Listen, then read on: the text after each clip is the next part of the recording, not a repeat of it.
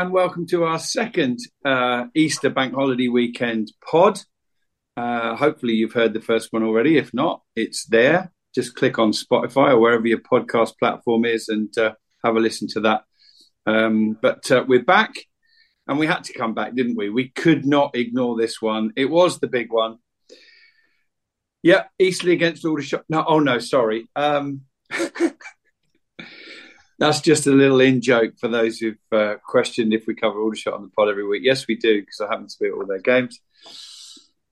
It was Wrexham against Notts County. Finally, it came today, and it didn't disappoint. Um, uh, of the of the of the guests we've got here today, I know at least one of them saw the game whilst watching another one. Um, let me introduce them now. Joe Pope is with us again, and uh, you had your eyes on two games, didn't you, Joe?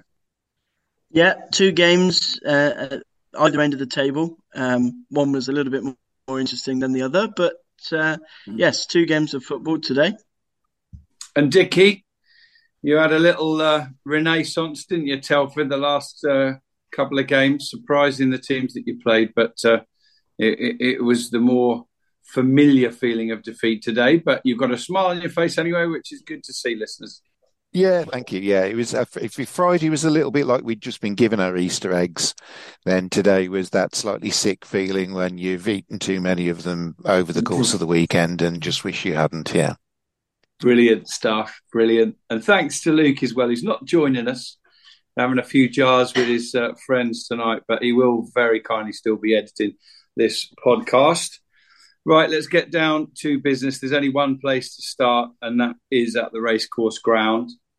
The most important news from that game is that BT Sport uh, presenter or pitch side interviewer and friend of the podcast, Becky Ives, not only got to interview Ryan Reynolds today, but he called her by her name and she's tweeted that that's it. She's done in football. She's finished now. Uh, she can die and go to heaven, I think. But uh, it was a victorious Ryan Reynolds. It was a victorious Wrexham, uh, and a script that you wouldn't probably have dared to write.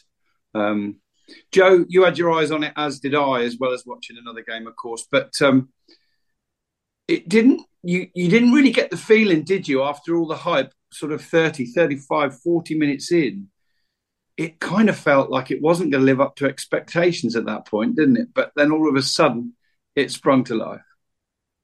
Yeah, I mean, in a game of that magnitude, every every team kind of sort of just tries to see where where they're at and keep it tight in the opening sort of exchanges. Um, but yeah, a brilliant free kick from John Bostock.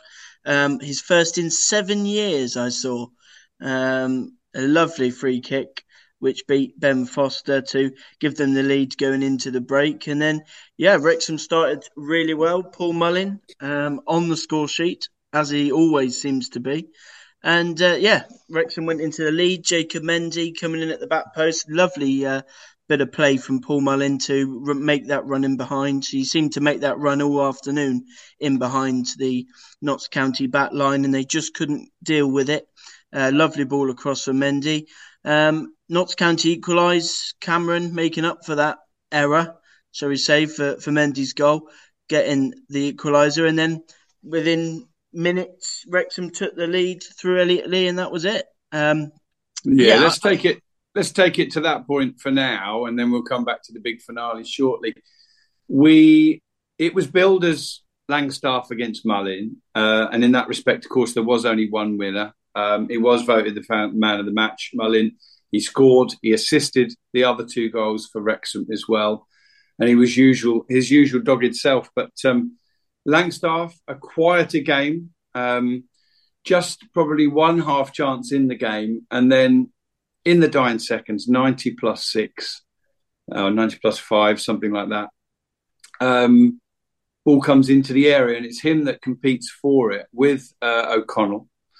And I just got to say, whatever else you think of referees or that particular referee, what a brave and what a correct decision. Um, it was handball. You could see that O'Connell quickly pulled his hand away afterwards as if to put it down by his side where it should be. Um, but incredibly, very few people in the ground realised that it had been given, did they? Um, the referee looked at the incident and play sort of carried on. Wrexham would half cleared it, but he thought about it. He took his time. He thought about it, and then he gave it. And who on earth can guess what would have been going through his head at that point? I think it's, oh my god, that's a penalty. I'm going to have to blow my whistle here and give a free kick against Wrexham. That's not going to make this ten thousand people, and you know, however many it was, eight and a half of thousand of them, very happy. But it well, it did it was the right decision, wasn't it, Joe? And it proved to be correct. And uh, so, in terms of the award of the penalty, he got that right, yeah. Yeah, absolutely. And I think Wrexham fans will will come out and moan, but it was absolutely the right decision. You know, Phil Parkinson, now that they've won the game, he can come out and moan. He said it definitely wasn't a handball. It was a handball. You know, it, it was a handball. And uh, watching the game alongside the one I was at, I thought the referee in the main did very, very well. You know, mm. he, he allowed the game to flow as much as it could. There were a number of times where a certain individual threw himself to the ground, which he didn't buy. He didn't buy the bait. Um, and he made the correct decisions. Um, so it's yeah, quite, I, it's, it's, well. it's, su- it's such a difficult decision. You know, I was watching on a big screen uh, the uh, the game, and um, and I've got to be honest, I was fooled. The first penalty shot for Wrexham uh, in our WhatsApp group, I was saying to you, he actually was fouled, and da da da da da. And then I saw another angle at half time, and I realised there was virtually no contact from Cameron at all. Certainly not contact that would have propelled uh, Mullin backwards with the force that he went down. So listen, I don't want to dwell on that because I don't want to, you know, detract from what was a man of the match performance from Paul Mullin. But I think we've talked about the same two elements of his game uh, all season: his brilliant work rate and terrific finishing. Um, you know, and uh, him being very, very good at, at, at getting the best out of uh, officials and decisions normally. Anyway, let's get to the moment. Um, 96th minute, and of course, Langstaff, 41 goals he may have but he doesn't take Notts County's penalties. Ruben Rodrigues does. So wouldn't you have thought that if if Langstaff was the one involved in the incident, Langstaff um, is on such a magnificent high that perhaps he would be given the penalty on this occasion. But no, unluckily for Cedwyn Scott, he was. Uh, and what followed, of course, was a magnificent save uh, from Ben Foster. Yeah, um, and as you said at the top of the show, is if they couldn't write a script. Uh, you know, Ben Foster coming back, his boyhood club that he was at before, coming back. There were criticisms of him in the week uh, again on Friday because a couple of people felt that the goals that Milli Alli scored, he should have done better with. Um, but what a way to 100%. bounce back! What a way to bounce back! You know, making a, mm. a big save at the end. I must say on that, I am surprised Cedwyn Scott took it. I really am. Um, if I'd have been picking you know, Kevin Scott's a very good player, but if I was picking somebody at that moment that I would have wanted on it to take it, in a big pressure moment like that, I wouldn't have picked Kevin Scott. Um, but it was a, a good save, um, one-handed save, and it could well be the the saves that wins them the title. It could well be, and at the moment I saw it, I suggested, "Oh, there's our pod title, single-handed," and then I watched it back, and uh, his first hand that gets to it actually stops and deflects the ball, but I think it deflects in such a way that it's still going to go into the goal. And then his other hand makes contact with it and it goes away. So all his instincts, everything he's ever been taught and learned came to fruition in that moment. He was very modest afterwards. He said, you know, he said, what are you thinking? He said, well, just pick a side and go for it. And if it goes that side, you might save it. Um, Dickie, uh, I wanted to just come to you on this one. You didn't see the game, as far as I know, but uh, will have heard about things from afar. Um, you are a writer, aren't you? A bit like uh, Joe with his blogging. You're you're a writer. You write match reports week in, week out. Um, you'd have had some fun writing that match report, wouldn't you? Yeah, if they'd have said to me 400 words, just yeah, not possible. Um, I mean, even just from my position, I was sat in um, in the press box at Telford watching our game this afternoon, but we we were aware of what was going on. We were following it on flash scores. As you said, it sounded fairly not not low key, but you know that there weren't fireworks early on as we might have expected. That goal just on the stroke of half time, and then a crazy second half. You know, four goals, penalty save. Um, yeah, I I would have really enjoyed that one for sure. But you know, and so many storylines running through it, like you say about Foster Joe's quite right there. There were some people saying, you know, and it was coming from fans of other teams. It was, you know, Wrexham have taken a gamble on Foster because of his social media and because of his, you know, cycling goalkeeper thing. And, um, you know, it might cost them because they were, you know, holding him responsible for some of the goals at Halifax. Well, that's the thing about being a goalkeeper, isn't it? You know, you can, you can be zero one day, but you can be hero the next. And hero today certainly is. He certainly is. Uh, it, it, certainly lived up to billing uh, and expectation.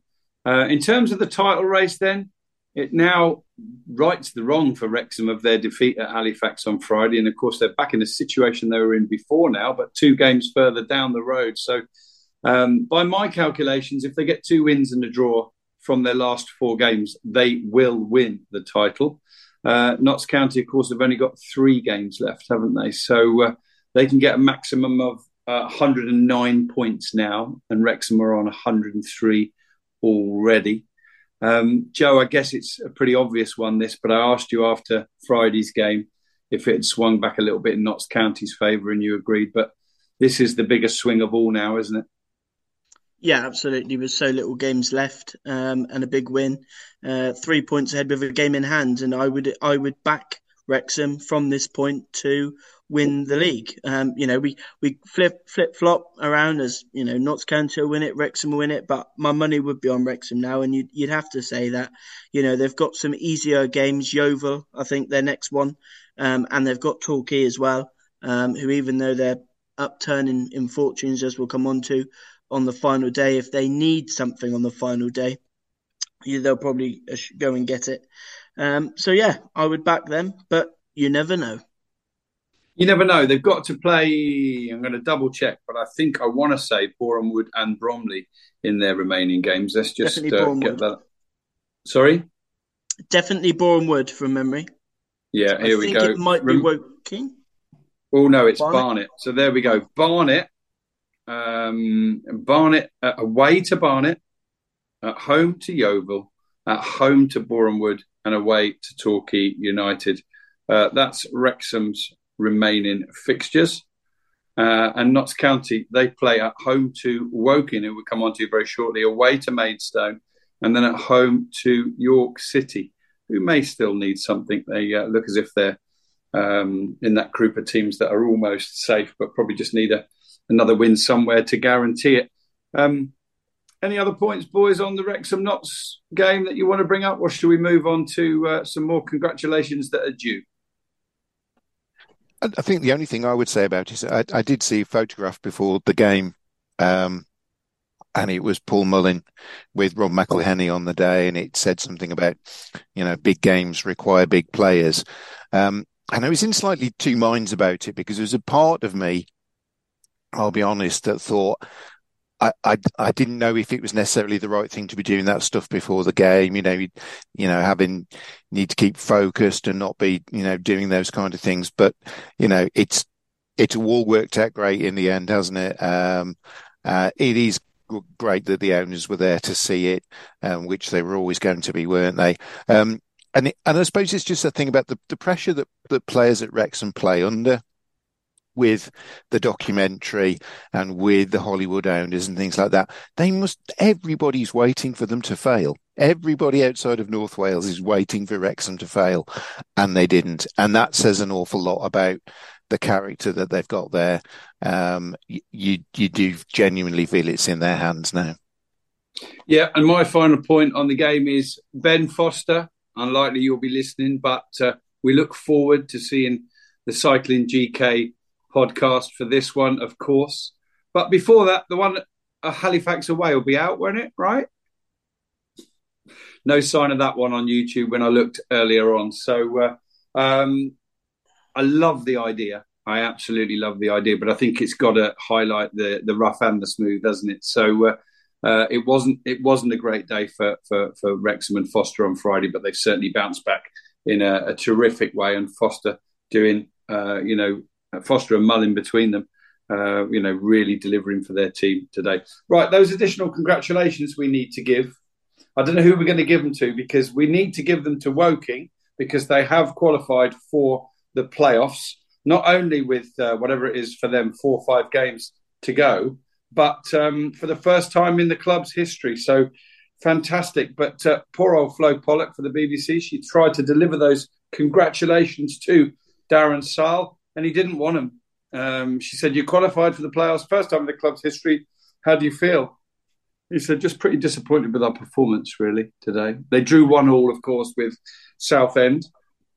And Darren Sarll is no mug, is he? He doesn't want Woking patting themselves on the back at this stage and then going off the boil over the next couple of weeks. He wants to keep them um, purring as they have been for most of the season. So um, ultimately, that one ended one all. It was uh, a, a, goal for Marcus Dackers just at the beginning of the second half that was quickly uh, equalised by Jack Bridge, and that's how the uh, the scoring ended on the day. Uh, continues the improved form for Southend, back to back wins, and then a point away at Woking's not to be uh, sniffed at.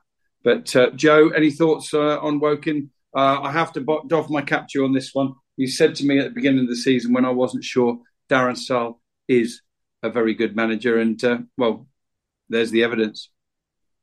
Yeah, um, and well done to Darren Sarll. I would say he has been backed well, but that doesn't all necessarily translate into success. But he's done really well, um, and that's just like Darren Sarll's answer, um, because he would have known exactly what was happening at the Chigwell Construction Stadium.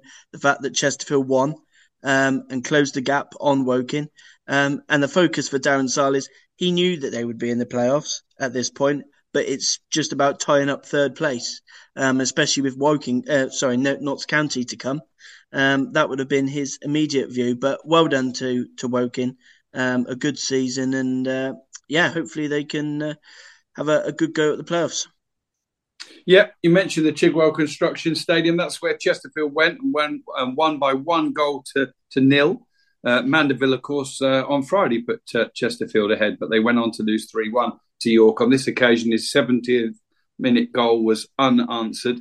Uh, and that pretty much puts the final uh, nail in Dagenham and Redbridge's uh, playoff ambitions for this season. So they have failed to meet their target. Of course, they've changed their manager and Ben Strevens will get the opportunity, quite rightly, to to rebuild that side for next season. But a very good response from Chesterfield, and and they'll be particularly pleased, won't they, to have gone on the travels to a difficult place to go, Dagenham, uh, get all three points, and then get back into the change rooms and find that uh, Woking had only got the one point against uh, Southend.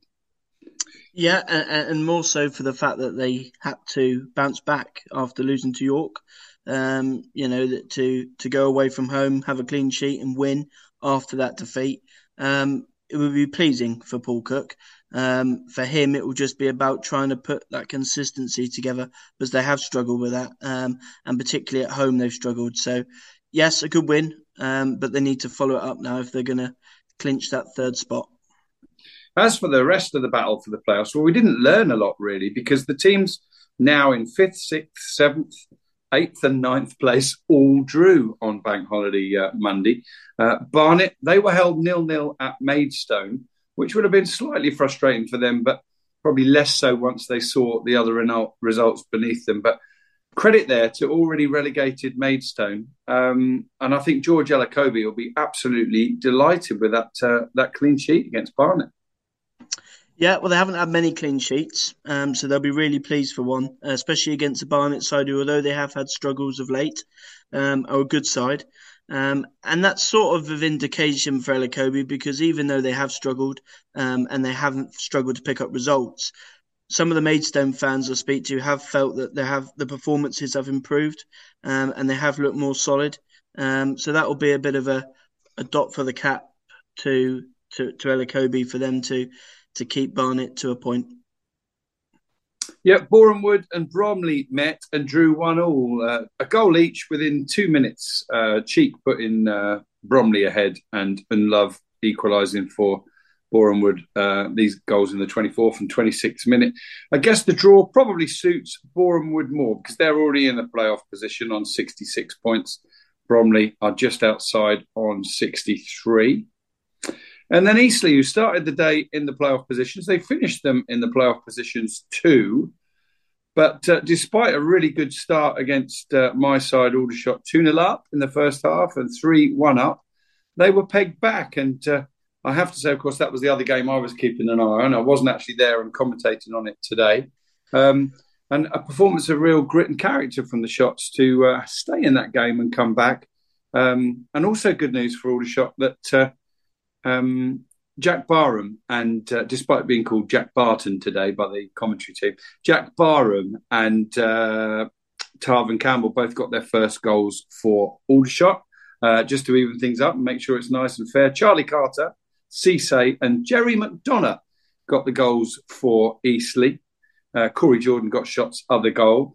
Um, it sounds like an absolute thriller. I don't think it particularly was, but six goals. And uh, yeah, I don't really quite know what to make of that. Obviously, we're going to come on to the bottom end of the table shortly, Joe. But um, if we forget other games, before a ball was kicked today, Aldershot, of course, would have shook your hand on a point at Eastleigh, wouldn't they?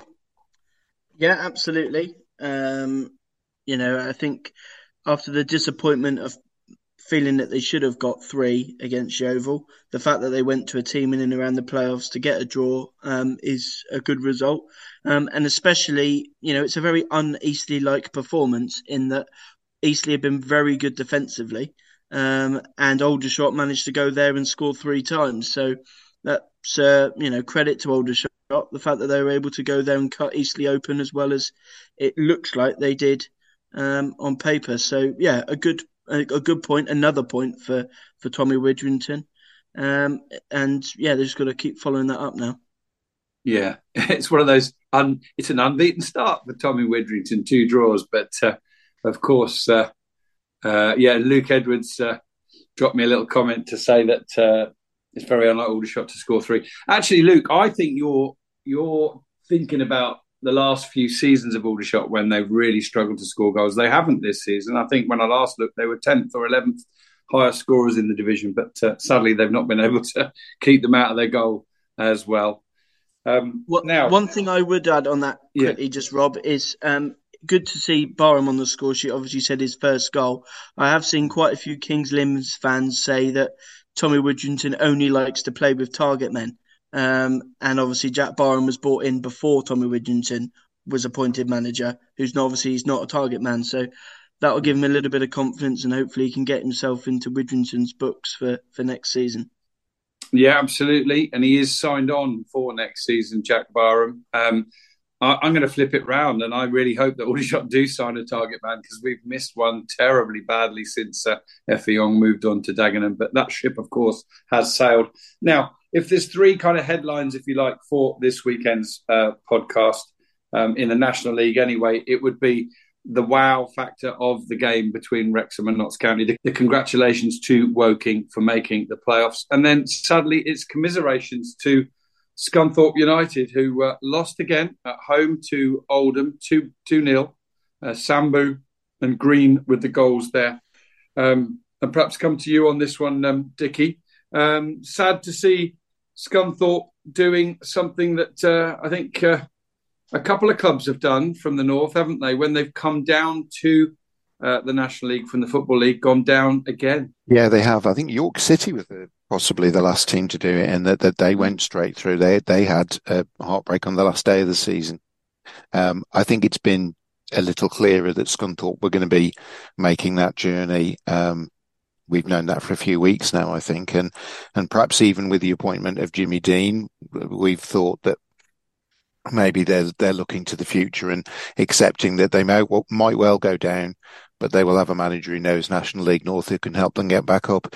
Um, yeah, they had to win today to stand any chance, um, and they didn't. And and it's yeah through the trapdoor now for Scunthorpe. I think there's a, huge amount of sympathy out there for them because I think a lot of people can um, see that you know what's gone on at the club with the ownership um, is, is, essentially the reason they are where they are. Um, but the, you know we can't do anything about that now. Scunthorpe now face that task of of digging themselves out of of National League North, and that won't be an easy task because you know teams at that level will see Scunthorpe as a scalp because of where they've been in recent seasons. I think they were in the Championship twelve or thirteen seasons ago, so to drop through the number of divisions they have in that amount of time is quite a fall from grace. Um, but they will still be seen as a big fish. I've already seen somebody saying Scunthorpe will be red hot favourites to go back up. I'm not quite sure where they were getting that from, to be perfectly honest. Um, I think they will find it. Well, they could find it hard. Um, I think they will find it harder um, as any team does that goes down if they don't quickly sort of realise that they are where they are for a reason um, and don't you know, start looking around thinking, what are we doing here? What are we doing here? You need to accept that those are your surroundings and, and work on a plan of getting out there as fast as possible. You mentioned there, Dickie, that Scunthorpe were in the Championship not too many seasons ago, which links us nicely into another club who are not down yet, but after just one point from six um, against teams in the bottom eight uh, over the bank holiday weekend, I think there's a feeling that it's almost done now for Yeovil. They lost at home at Huish Park, Joe, today to Dorking Wanderers. You were there. Tell us a little bit about the game and uh, also who you caught up with afterwards. Yeah, um, a disappointing day for Yeovil. A very good afternoon in the end uh, for Dorking. Perhaps not the performance. Um, I spoke to Marc White after the game, and he was very honest. He said the performance was dreadful. Um, he said it wasn't a classic, um, but they got the win. Um, and that's sort of been the tale of the tune for Yeovil all season. You know, competitive. Ultimately, they just fall short. They just miss that quality. Um, it was a tough afternoon, very windy at Huish Park. Um, and Jason Prior brought back into the squad by Marc White earlier in the season. He was the main man. He led the line very, very well for Dorking, and he scored the all important goal for them to win it. Um, and yeah, it looks like Yo- um, Yeovil are now down. Um, you would have to say playing Aldershot and Dorking um, over Easter, they'd have seen that as two good opportunities to get something from that to, to boost their chances. Um, but ultimately, I think there's a resigned feel about Huish Park today. Certainly, uh, speaking to Sheridan um, and those others at Yeovil, they all seem to think now that that is it. And even Marc White after the game said that's probably put the nail in the coffin for Yeovil now. Um, yeah, I suspect so as well. I suspect so as well. But just let's be clear on one thing: mathematically, they're certainly far from down Yeovil. Uh, they've got four games left. They're six points behind twentieth position, the first position of safety. So they're going to have to put a minimum of seven and, and probably a maximum I would imagine the full maximum of 12, four wins out of four to have any chance. Certainly three wins and a draw to give themselves any chance. You know, I, if you look at how how long ago it was that you have to go back before Yeovil's last three wins, it looks very unlikely. Yeah, after the game, I spoke to Marc White and the match winner, Jason Prior, on a good afternoon for Dorking. A good win, but perhaps I sense perhaps not the best performance. Nah, it weren't vintage. I thought both sides looked like uh, quite tired. Um, I think this time of year the games mount up a bit, especially over the weekend. So most teams have played three, four games in maybe 10, 12 days. I thought there was a bit of that today and a strong wind, and also maybe a bit of nerves about because both teams knew it wasn't a game they could afford to lose. And were you perhaps a little bit disappointed after half time the fact Yeovil were down to 10 men and the, the feeling was that they didn't actually look like the team that had 10 men? Yeah, I think they played it really well. They they played it in a way where they gambled a little bit because obviously it, it, it, was any other day of the week. If it's halfway through the season, you know it's just a low block. It's sitting the game. It's your chances. But you know Yeovil needed the points. Do you know what I mean? And um, you know, so I thought I was quite impressed with the fact they went for it. But I thought, I, do, I honestly think the game was spoiled really by the official. If I'm honest with you, I think he set the tone. He managed to upset both benches, both sets of players, and um, which is disappointing. Um, but from our point of view, all we could do is win. And uh, the, go on to the officials. He was officiating at Torquay which I was at the weekend, and I thought he was poor. Again, poor today. Couple of really poor decisions. I thought. Yeah, really poor, mate. But there's just no accountability, no ownership. You know, what they're doing, I think, in what, their their answer to everything is to book managers. That's their answer to everything. Book managers, send managers off. It's like it's a hierarchy. It's like you know, it's an us and them. They don't own the game. Officials do not own football. Football owns football, and top down, the, the minute football gets back hold of the laws and officiating and, and wrestles it out of the hands of these people that are ruining it from the top down, the better. Nothing personal against the guy today, but he, you know he, he doesn't give an absolute stonewall penalty first half. Um, he gives small fouls all over the pitch and yellow card. Then doesn't give a stonewall penalty. Then he gives a, a second yellow, which in the grand scheme of good officiating for for Yeovil, he probably gives him one last warning. Um, upset both benches, trigger happy cards, um, and zero ownership, you know. So uh, football's not in a great place with officials. And finally, just you talked earlier in the season about how you had to bring in some players to make the difference, and two players I thought were brilliant. Obviously, Prior the match winner, but I thought Tony Craig was absolutely outstanding at the yeah, back. yeah, he's not bad, mate. For 37, I mean, when you get to that age, people just talk about your age, don't they? But he, he plays two games a week, and he's just fresh as the daisy. He don't know like he's played. Um, but we really needed it. After our defensive record was abysmal. Um, I stuck with a lot of boys here last year. They had lots of chances, but Tony's come in, obviously good defender and a, and a big leader. You know, 700 football league appearances. God knows how many championship ones in that as well. So, you know, for us, that's you know that's as good as we can do. Really, it's sort of a small club to get someone like Tony Craig. And that, that, that was actually the effect he had in the second half, giving Dan Lincoln a telling off for the fact he was going over to the fans and celebrating with Yeah. a couple of minutes to go. That's the impact he's had on the changing room. Yeah, it's hard to get. Um, it's hard to get those leaders and those type of players in football these days. It's not easy, and Yeovil have got it with Josh Staunton, and they're normally, you know, single single digits. You know what I mean? But yeah, we're lucky. Tony's we've, we've kept, you know, three four clean sheets, which you know I've never heard of. Not not, not in any season, let alone this season. It's not really what we do. It's not what we're known for. So a bit boring as well, to be fair. But it is what it is. We've got the points. So, Jace, with the match winner, um, was it a game where it was only going to take one goal to win it? Yeah, I think so. Probably the the conditions didn't lend themselves sort of free flowing attacking football. Uh, I think probably showed in the second half when, when they were down to ten men. You thought we'd probably come out and dominate the game. It just wasn't the case. The pitch wasn't bad to be fair, but it was just it was just so lively with the, with the wind, and it's, it's, it's tricky to play. So yeah, I think it was a tight game, and it's just going to boil down to who got that one chance. And did it? Was it a game where obviously Marc talked about what an effect you'd have coming back into this team, and was it a game where you actually made a bit of a difference in holding it up in the wind and giving a platform? Uh, yeah, obviously I try. That's being the size I am and playing up front. That's what I try to do, sort of week in week out. Use my physicality and help the team get up the pitch a lot. But um, it's been the last sort of month or so, which you can see with the continuity of the starting eleven. It's been a real sort of effort. You know, the whole team. and It's been. It's been. Uh, obviously, you can see the big upturn in results and clean sheets that we've had. And given where Yeovil are in the league and where you are in the league, the fact that it was a win, does that feel like a really big win?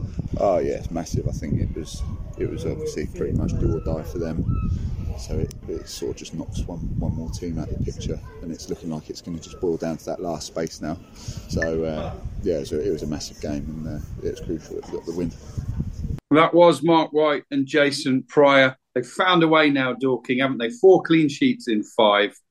Uh, Marc always said that they were sightseeing this season, but they're up to 49 points now. They're going to take some catching along with a few other sides up there.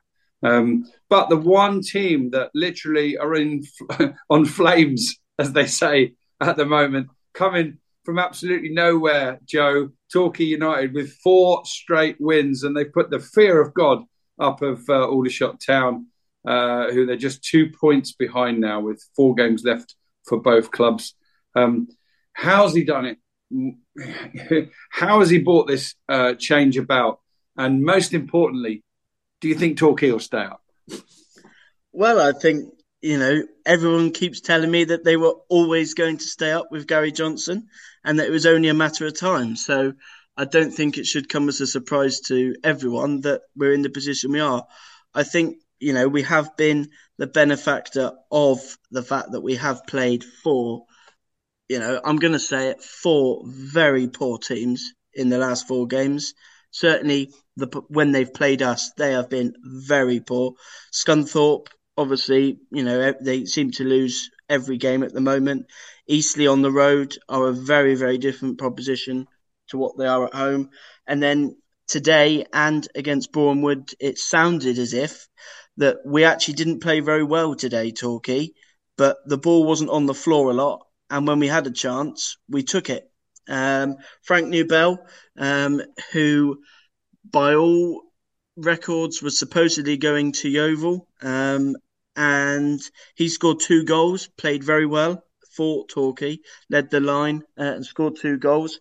And yeah, it looks like we've been able to bring in a couple of players that you know have added that little bit of what we're missing, a little bit of couple. Can I just can I, can I just a couple more players? I'm wondering if Torquay are actually going to go past the Oldhams, etc., and Altrinchams of the world um, with the number of players they've used over the course of the season. But to be fair, though, we said, didn't we? Gary Johnson will leave no stone unturned. He'll just keep tweaking it and changing it until they start to find a winning formula. Let's have a little look because, um, uh, incidentally, by the way, they didn't just when they got a chance took it; they did it three times. Uh, Aaron Jarvis put them ahead, uh, and Frank Nouble, as you say, got a double. Sean McCloskey, Mikulski, sorry, got uh, one back with 14 minutes to go for Maidenhead, who uh, would appear to be that team in mid-table that got themselves safe and are halfway on the beach already. Uh, but they're not quite mathematically safe. They're one of a number of teams on 49 points. Um, I just got to say, Joe, and I mentioned it to you in the WhatsApp group earlier. Realistic, if we say that to all intents and purposes, Yeovil are going to struggle to stay up now, and a lot of those teams just above Torquay and Aldershot are almost safe. Another win will certainly get them safe. Um, it's it's down to my team and your team now. I, I I feel very strongly about this. One of our two teams is staying up, and the other one's going down. Would you concur? Um, I I hope so. I hope that's the case. Um, I hope that we've still got a chance. I think it's very much in York's hands um, because York York's next two fixtures they've got to play at Torquay on Saturday, and then they've got a trip, or they've got they're playing at home the week after against Aldershot. Um, mm. So the fixtures couldn't have come at any better time for York.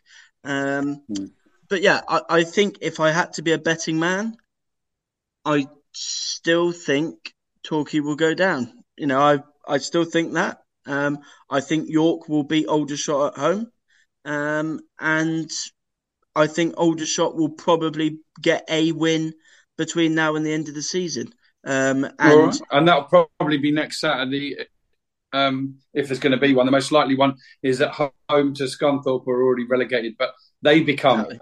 as only Dickie knows too well with Telford, that dangerous opposition. The shackles are off and they can go and play freely next week. So we'll see. Let's not debate it anymore. We need to round up the uh, National League very shortly. Uh, another mention for Gateshead, whose winning run goes on. Uh, a 33rd minute goal from who else but Marcus Dinanga. Got all three points. Ironically, uh, at Moss Lane, it was against Altrincham. Quick word from Dickie on the man Dinanga. Done it again. Yep, the bear, as he's been nicknamed um, in Gateshead. Hence, if you see his goal celebration on Twitter, you will see the uh, the claws out. Yes, feed the bear and he will score. Apparently, is uh, is what's been attached to Marcus, and I think that's his third goal in a week after a couple uh, last Tuesday night against uh, Yeovil. I'm sure he would have enjoyed that one. I don't think there was necessarily any bad blood in his departure from Altrincham, just a case of, of a, a, lack of faith from Phil Parkinson in not playing him consistently. It looks like he will get played consistently by Mike Williamson, and Gates, Gateshead should see the benefits of that. Yeah, and final mention from the National League, and we, we apologise to Halifax Town fans, FC Halifax Town, because that was a magnificent 3 0 away win on the road. But uh, we covered you well, of course, in Friday's pod, where not only did we highlight that victory over Wrexham, but we named our podcast after you. If you didn't hear that or see that, go check it out. Um, but yeah, another goal for Milli Alli uh, and a couple from uh, Manny Di as well. Uh, a really good win for Halifax at York City, who are another one of those teams on 49 points that probably will feel more comfortable when they eke out one more win. Right, we're going to take a look at the National League North now.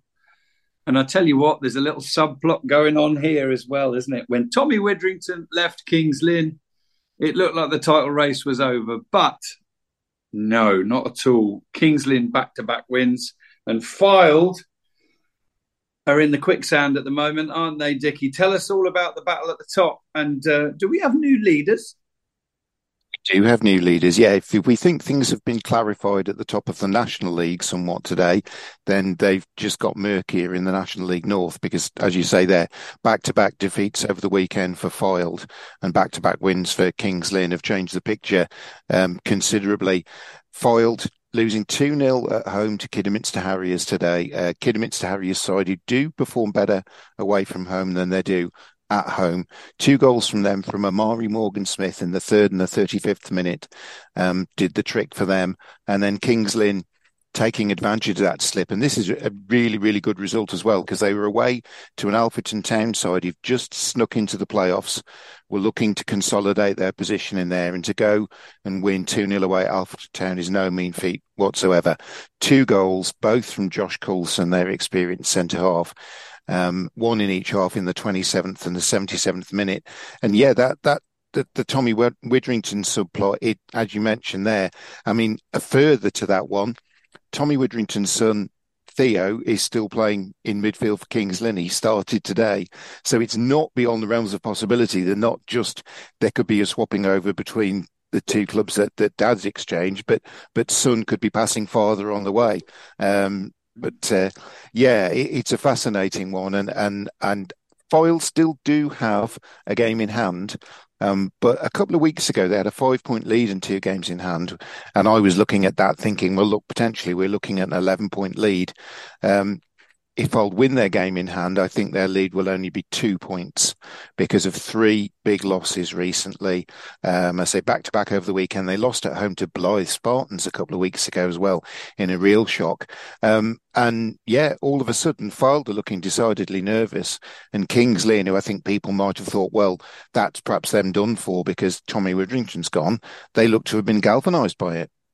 They absolutely do, don't they? Uh, congratulations to King's Lynn on hitting the top of the tree. Uh, if you remember when they came up a couple of seasons ago, of course, they didn't actually win the division, did they? They were promoted on uh, points per game. So uh, a little bit of unfinished business there for them. And uh, they've certainly got momentum on their side now. Just below them in a league of their own, and they have been for a couple of weeks now, Chester. Um, they're out of the title race, um, but uh, they're absolutely bang on uh, in the playoffs and uh, for third place as well. They've got an 11 point lead, haven't they, uh, Dickie? How did Chester get on on Monday? Chester, they had a, a 2 1 win um, away at Southport, benefited from the fact that Southport had Chris Doyle sent off in the 23rd minute. Um, by all accounts, nobody in the ground was expecting a red card to be shown for for the the, the challenge that that saw him dismissed, um, but he was dismissed. Uh, it was nil nil at half time, but then Elliot Whitehouse. Um, who's on loan to Chester from Scunthorpe, I believe. He scored in the 49th minute. Uh, Niall Watson, son of manager Liam, equalised for Southport in the 56th. But Kurt Willoughby, um, what a big signing he's been for Chester. He must be pushing up towards 20 goals this season. He got the winner in the 63rd minute. And you think about Chester's position, they they are almost marooned in third. They're probably not going to get any higher than third, but they're not going to get any lower.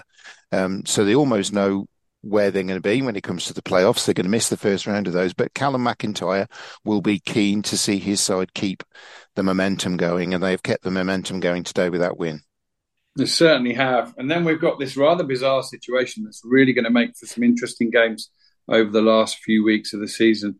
But from fourth down to 12th, there are just six points in it. And those teams, we'll come to them in a moment, on 60 points, three of them in 10th, 11th, and 12th. If any of those three go and get three wins to finish the season, um, and, and, and one of those three has actually got five games left, you know, they're all still in with a shout, an outside shout, some of those. But uh, as we look at the other teams that are currently in the playoff places, uh, Dickie, uh, they are namely Brackley, Darlington, and Gloucester. I know you saw one of them at first hand today. Just guide us through their matches. Yeah, I did. Um, I mean, one of the, the probably the, the big one there is Scarborough against Chorley today, with Chorley just outside the playoffs and Scarborough in them but falling. Um, and I think Scarborough had actually gone outside of the playoffs um, over the weekend, but they're back in today by courtesy of a, a really impressive 3 2 win away at Chorley. Adam Blakeman had Chorley into the lead. Kieran Waleji equalised um, by the 10th minute, so two goals in the first 10 minutes. Jack Sampson then put Chorley into the lead. 2 1 up at half time, but two goals from Danny Greenfield, eight minutes apart in the second half. He was at Gateshead, um, couldn't really break into their side that that won the title last year in National League North. Moved on to Spennymoor, and he subsequently moved on to Scarborough, and he scored two really, really important goals for them today. Um, I saw Gloucester City today, uh, Gloucester City had a really impressive 4 0 win um, at Telford today. Sean Spence with a hat trick. Um, the first goal after I think it was 38 seconds on my watch. Um, an awful start for Telford, and they they recovered for about half an hour or so, but then Spence scored two more in space of about five, ten minutes or so before half time. He had the match ball claim by half time. Um, Gloucester didn't really need to do an awful lot more by by then. Um, Don McHale, he was keen for a goal on his return to Telford, didn't get one, but the chap who came on um, for him, JJ Hooper, a substitute in the second half, scored the fourth goal. And yeah, the pretty wretched day for Telford, really. They just weren't at it. Kevin Wilkin very unhappy, but Steve King um, cheered off the field to the chance of Kingies at the wheel by the Gloucester fans, who must be feeling pretty good about their chances if they can get into the playoffs, I would say. Yeah, no, I was just going to say the only thing they're in the, the final playoff position and they've just got the three games left. So they're going to need to keep gathering uh, points uh, probably need at least another five to make sure that they do get in the playoffs in those final three games. And then just outside, we had a little bit of uh, communication from an Alfreton Town fan, didn't we, this week, to say, would we feature them a little bit more? And would we go and watch them? Well, of course, a lot of us are tied to being at certain games and certain grounds. But uh, if Alfreton do make the playoffs, hopefully we'll have eyes on that. They're in eighth place. How did they get on, uh, Dickie? Yeah, um, well, we mentioned Alfreton's uh, defeat because they were the team that was defeated by King's Lynn Town. Of, of course, um, yeah. Sorry, my mistake. Yeah, that's that's okay. Uh, what I should mention Brackley Town. Brackley Town are in the playoff positions, um, mm-hmm. but uh, they manager Roger Johnson was dismissed on Saturday uh, as a consequence of it, not just the defeat by Telford on on Good Friday, which wouldn't have helped. Um, the fact that some Brackley fans were chanting for Kevin Wilkins' Red and White Army, um, and their former manager there with Telford probably didn't help. But yeah, one win and 11 ultimately uh, cost Roger Johnson his job. Gareth Dean, uh, the Brackley central defender, he's injured, can't play for the rest of the season, but he's agreed to take on the role just for the last few games, just to see them through. He's been very clear that he doesn't want the job, um, thinks it's too soon for him in his career. He almost got off to a, a, a terrific start with it today. Brackley, um, they had uh, the lead away at Hereford. Um, but yeah, ultimately they weren't able to hold on to it. Callum Stead gave them a seventh minute lead. Two Ryan Lloyd goals then replied for Hereford and they were 2 1 up by half time. But Sam Smart, um, he equalised in the 56th minute and Gareth Dean have to be content with a point. But uh, yeah, he's very much hoping that he can just rally those Brackley players that he knows so well, keep them in the playoff positions. Yeah, and uh, another team, the other team we mentioned just briefly, uh, that had to be content with the point today in the playoff positions was Darlington, who were held to all at home by Bradford Park Avenue, who uh led until uh, well midway through the second half, didn't they? In that one. Yeah, this was more of a surprise, and, and this is a, a, a, this would be a big di- disappointment for Darlington. They've not been in great form. They would have seen a home game against Bradford Park Avenue as a chance to remedy that and get three points on the board. Started off well enough. Kane Felix got them uh, into the lead in the sixth minute, but then two goals from Will Longbottom in the 32nd and the 40th minute had Bradford ahead. One of those was a penalty. It took a Nathan Newell goal in the 56th minute to bring Darlington level, but they couldn't do any more than that, and they had to be content with a point. Outside of those playoff positions, two sides that did their chances no harm at all on uh, Bank Holiday Monday were um, Buxton and Curzon Ashton. Both had home games and both saw off notable opposition. Buxton beat Boston 1 0 and Curzon beat Spennymoor Town 1 0, which means that uh, our friend Glenn Taylor didn't get on the score sheet today. No, not today. No, Buxton got they they managed to get back on the horse that uh, that, that threw them off on on on Good Friday. They lost their long unbeaten run on Good Friday, but yeah, a goal from Connor Kirby got them the points over Boston United today um, uh, at the Silverlands. Boston may be slacking slackening off a little bit. I think they're safe now. Uh, Spennymoor, they weren't able to follow up their 1 0 or their 2 1 win over Fylde, um, which was such a big surprise on Friday. A Tom Pearce penalty giving Curzon Ashton um, the, the, points in that one in the 38th minute. And I think we said on, on, on the podcast we did on Saturday about Curzon Ashton and their chances of, of making the playoffs, uh, something that they've not done before in this division. It would certainly be an outstanding achievement for them. Just four points adrift, and they have got a couple of games in hand as well on some of the other teams around them. So don't rule them out. Absolutely. Uh, Banbury and uh, Peterborough Sports, both in very healthy mid table positions after coming up to the National League North this season. Uh, they both uh, got draw. Uh, that, sorry, beg your pardon. They drew uh, nil nil. Um, quick word from Joe here on Peterborough Sports. Um, they've got to be content with their first season at National League, and Banbury too, particularly given the loss of two or three key players. Yeah, absolutely. I mean, you know, Peterborough Sports losing their manager um, as well that wouldn't have, uh, you know, wouldn't have helped them. And I think both will be happy, especially Banbury, for them to lose so many of their key players. Um, they lost uh, Chris Ray that went to uh, Southend and Jack Harding. Um, obviously, recently went to Solihull Moors. Um, and I'm pretty sure there's one or two others as well. I think Morgan Roberts um, who left, who obviously is now at Aldershot. So, yeah, I think both teams. I said at the start of the season that I thought Peterborough Sports might be in and around the playoffs if they could keep one or two and add. Um, but yeah, I think as it happens, both will be happy, um, and they'll look to look to build next season uh, even further. Yeah, minor point of detail. Morgan Roberts has gone back now. Uh, he, he left Aldershot two or three weeks ago. It didn't really happen for him there.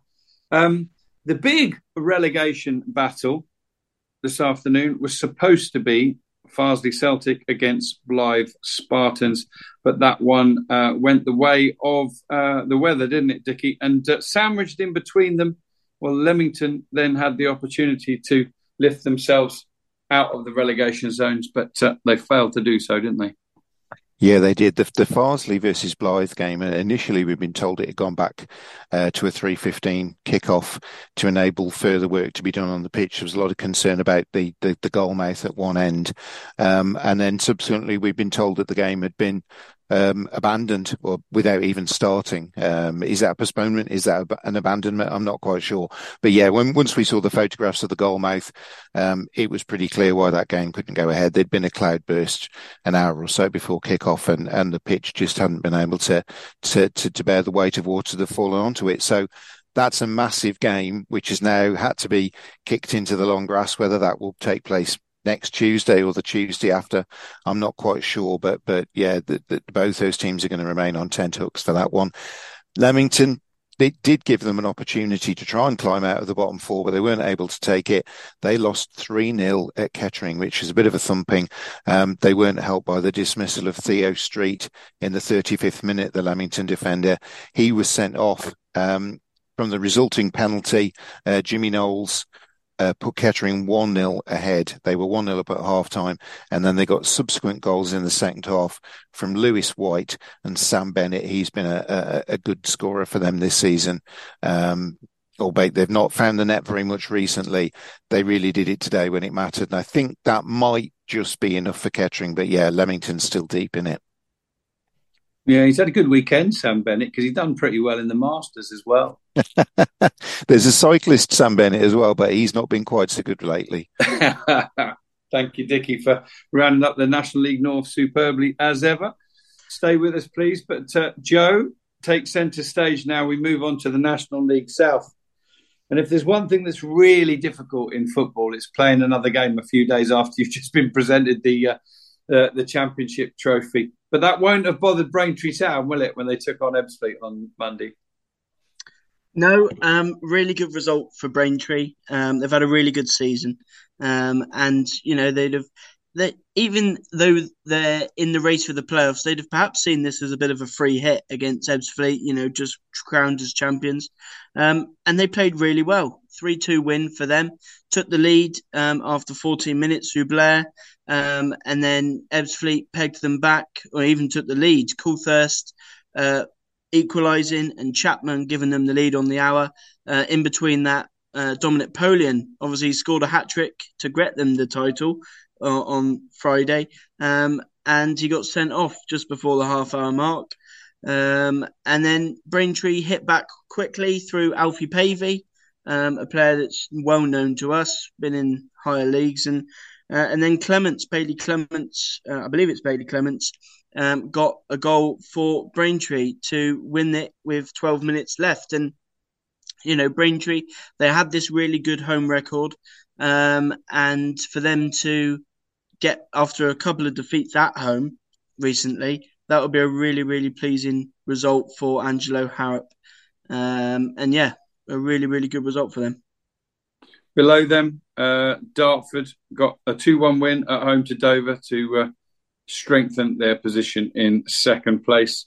Um, but they needed those three points because uh, just behind them, breathing down their neck, are Oxford City, and they took on Chelmsford in the uh, uh, the big battle of those teams in the playoffs on uh, Monday.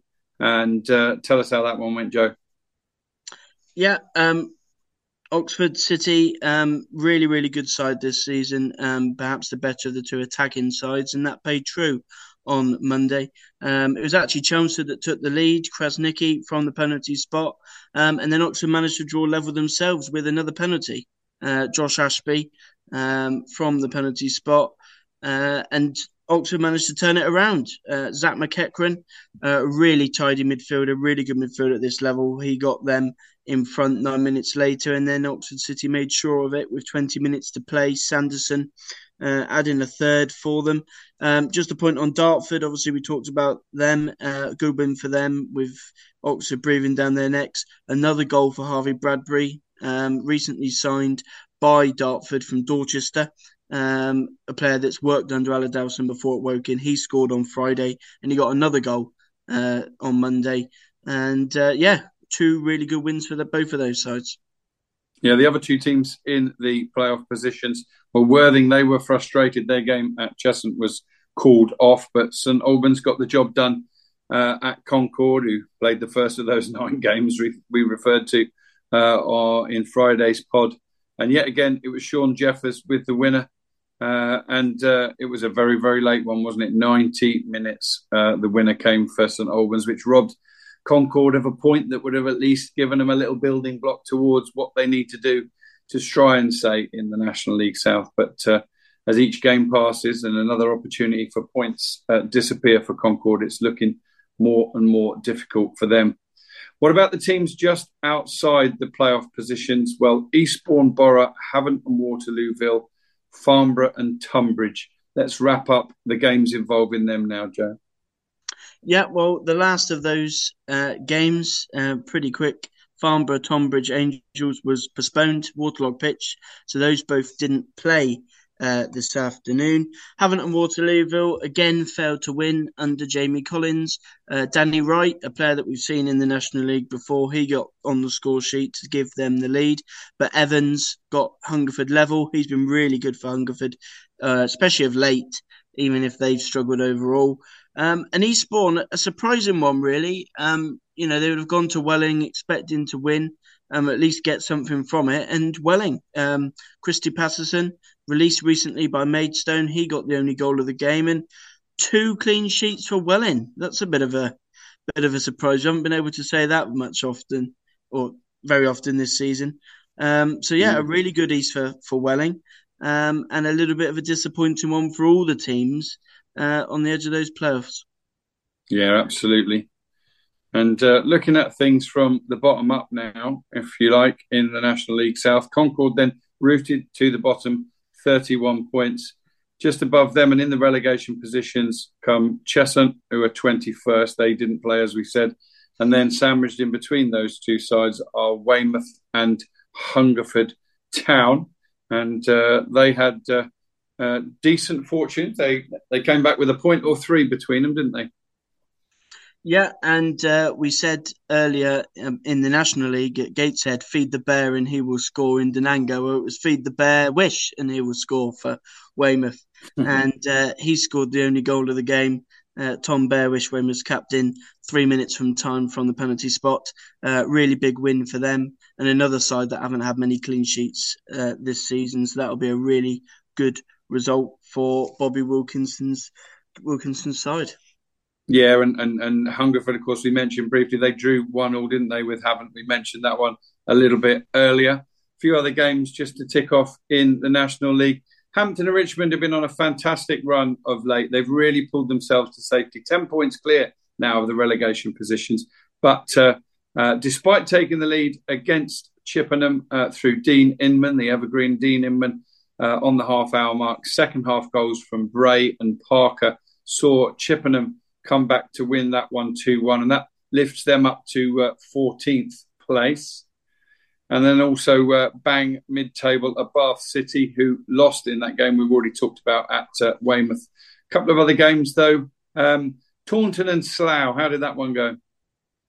Um, it was looking like it was heading for a draw, um, but Taunton managed to get another big three points to move them a step closer. I think they're safe now, really, um, of the drop zone. Um, really good season for them after their promotion. Uh, they took the lead through Craig, uh, through uh, Jake Wannall. Uh, scored the opener for them. Matty Lench equalised in first half stoppage time for Slough. And as I say, it looked like it was heading for a draw, but Morgan popped up in uh, stoppage time to get the winner for Taunton. Uh, really good win for them. And talking of 90th minute goals, it brings us on to the last game. Uh, Hemel. Heartbreak was, for heartbreak for Hakan, right? Yeah, it was looking like a really good win uh, for Dulwich. 1 0. They scored late themselves. Sanchez Ming scored uh, in the 85th minute for Dulwich to give them. Was it lead. a Minger? It was a Minger in the end for, for Dulwich. And um, you know, Hayrettin would have been very disappointed, you know, to to go ahead so late on and not see it out. You know, th- those could be the sort of games where you drop a couple of points that season relegated. Um, so yeah, a, a, good point in the end for Hemel. Uh, Charlie Hughes, formerly of Wealdstone, he scored the goal right at the end for them uh, to get them a, a share of the spoils. All right, that pretty much wraps things up. Um, obviously, we're already on Monday. No games on Tuesday this week, but on Wednesday, Eastleigh take on uh, Gateshead at the Silver Lake uh, with an opportunity for them to strengthen their uh, playoff positions, but up against a Gateshead side who are in uh, a terrific form of late. There's a couple of games in the National League South on Thursday. Concord Rangers, of course, they'll be playing Tuesday, Thursday, Saturday for the rest of the season. They take on Hungerford Town. So both sides in desperate need of points there. And Dartford play at home to Taunton Town as well. So that pretty much wraps things up. But uh, um, in terms of teams that are going to be in the National League or the National League North or South next season, we know a little bit more after this weekend's results, Dickie, don't we? Yeah, we do. Um, we have uh, a team joining. Well, we've got two teams join the National League North for next season. We spoke about Scunthorpe, who have um, done it coming in the, the opposite direction, but we must give our congratulations to South Shields. They've been knocking on the door for a number of years, but they've been crowned champions of the pitching in Northern Premier League today, and they'll be taking their place in National League North next season. So well done to them. My only disappointment is I won't be getting to see them Oh, absolutely, you won't, will you? Um, I just want to give a little shout out to someone, uh, of course, has managed at uh, National League level for many, many years, and he's been a real big supporter of this podcast. And 12 months ago, pretty much to the month or the week, uh, Neil Smith took over at Cray Wanderers in the uh, Isthmian division and managed to keep them up with uh, enough points in the last few games of the season. And uh, with back to back wins, over the bank holiday weekend, they've nipped up into the fifth uh, position and the final playoff place in that division. So well done, Smudger. Keep up the good work there.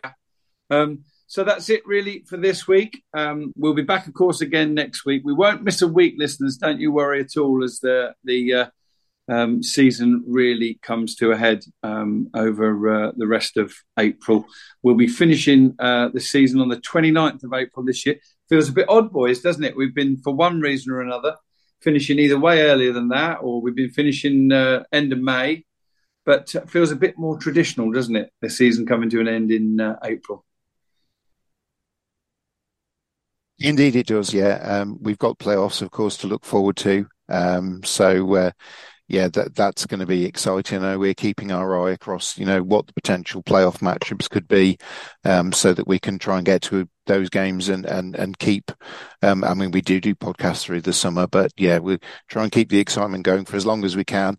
FA Trophy final as well. We've got our eyes on that one, but uh, yeah, uh, to uh, the, to finish in April is. Um, it does feel a bit unusual. I think the Premier League goes on for about another month after that. So uh, yeah. yeah. don't worry. If, if that's not your bag, we've still got plenty of non-league football going into May.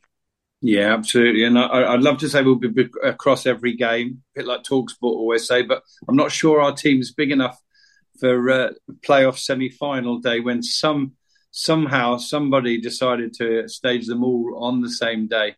Uh, we may be a bit stretched for that one, but uh, Joe, um, you looking forward to uh, covering uh, some of the playoff games with us, uh, you know, this season for the first time? Yeah, absolutely. And I think this season there's not any one standout in the playoffs, um, in both playoffs, in the in the south and the north.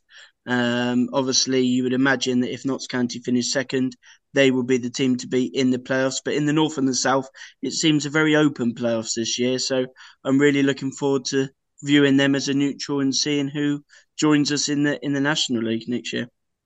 Well, brilliant, um, listeners. Thank you for joining us this week, and whenever you do, don't forget to subscribe uh, on whatever your favourite podcasting platform is, and then as soon as the pod comes out, you will have it delivered to you, and that's that's useful because we don't always get a tweet out straight away. Um, Luke sometimes stays up into the small hours editing them, and uh, you know, if you are one of those people that works nights or just can't sleep of an evening, then uh, you might get your podcast delivered a little bit earlier. Uh, you say we're for insomniacs.